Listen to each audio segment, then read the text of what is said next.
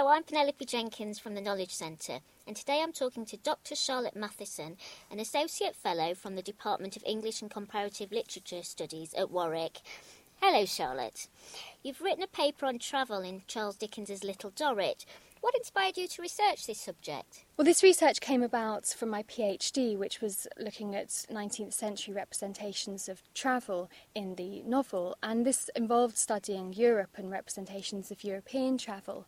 And I found that Europe was a really interesting topic to research because Europe occupies a very complex and often contradictory position in the Victorian imagination.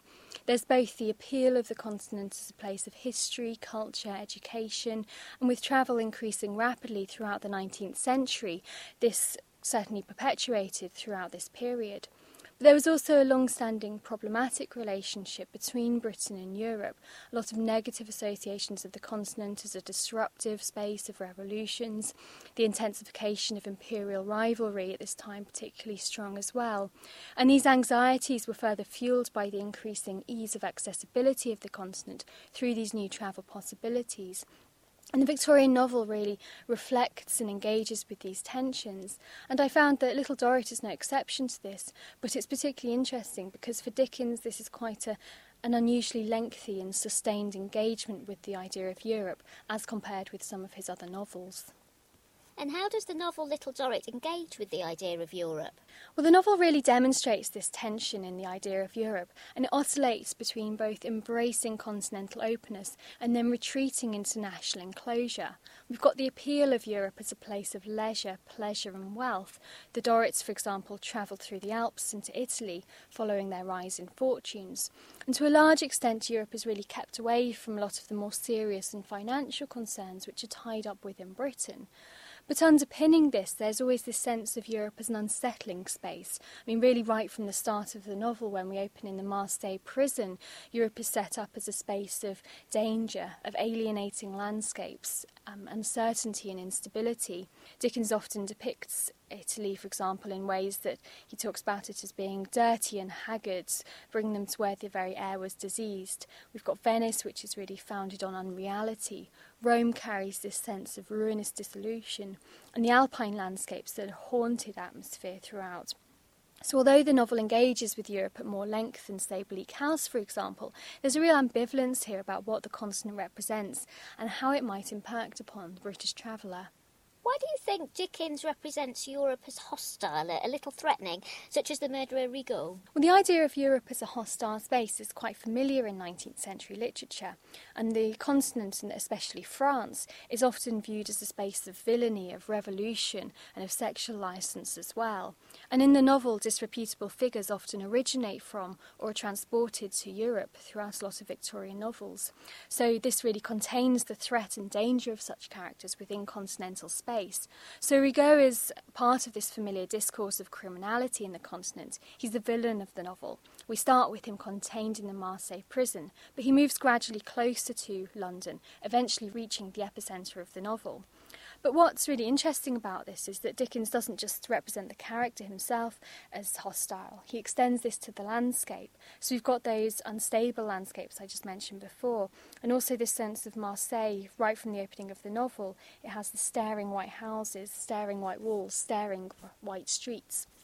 And this suggests a really overriding sense of repulsion, as if the foreign space is attempting to reflect or repel anyone who enters.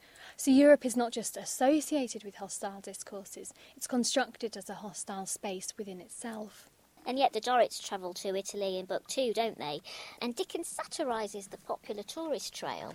Absolutely. Europe had long been a popular tourist destination for British travellers, and the grand tours of the 18th century had established it as the place to visit. So throughout the 19th century, with developments in transport technology and the beginnings of tourist infrastructures, travel became quicker, easier, and crucially more affordable. So many more people began to travel, and we had the beginnings of mass tourism begin to take shape the advent of Thomas Cook's tours, for example. And this, in effect, carved out a beaten track for tourists to easily follow in the footsteps of those who had gone before.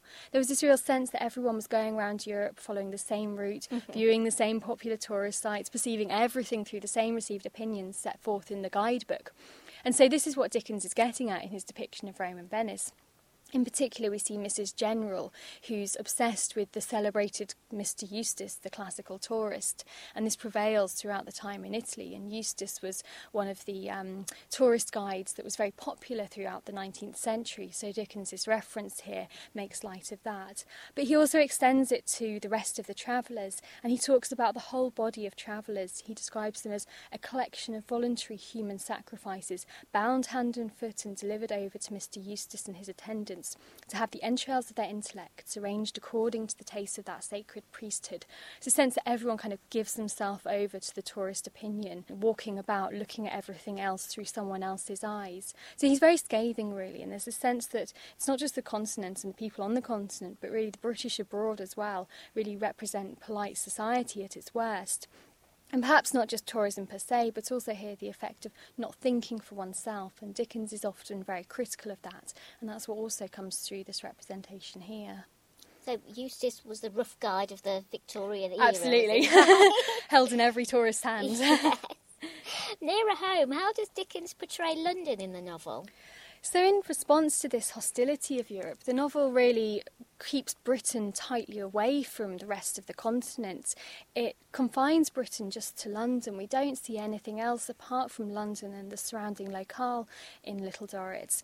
And this sense of enclosure really permeates throughout the depiction of London. We've got a lot of places in the city which are comprised of defined boundaries. So, most obviously, of course, the Marshalsea prison, but also places like the Bleeding Heart Yards or the Clennam House or the close proximity of the city streets, even. Gateways, borders, and boundaries are everywhere.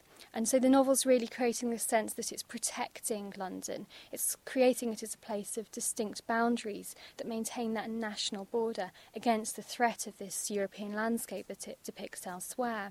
And of course, it doesn't necessarily hold. Characters travel between the two locations, and of course, Rigaud makes his way into the city.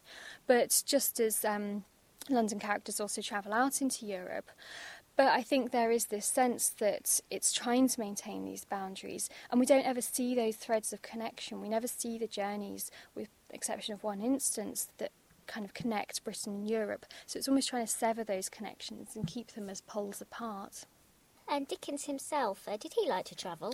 Yes, I mean, Dickens's ideas about tourists are no doubt inspired by what he had seen on his own travels. He travelled to America twice, first in the 1840s and then just towards the end of his life, and he went to Europe as well. Between 1844 and 45, he made two journeys there. He went through France to Italy. Of course, in those days it was necessary to travel through France en route to Italy. And he toured around northern and central Italy and spent a lot of time there. And he records this in his collection Pictures from Italy and also American Notes, which details the American journey. So this interest in travel really fascinated him, and I think it's there not just in Little Dorrit where he's most obviously engaging with travel, but also in many of the other novels, even if they're predominantly located within Britain. A lot of brief references to the wider world show his continuing interest in the possibilities of travel and what it might offer. Well, that's all we've got time for, so I just want to say thank you to Charlotte for talking to us. You can find more podcasts and features celebrating Dickens's life and work at www.warwick.ac.uk forward slash Dickens.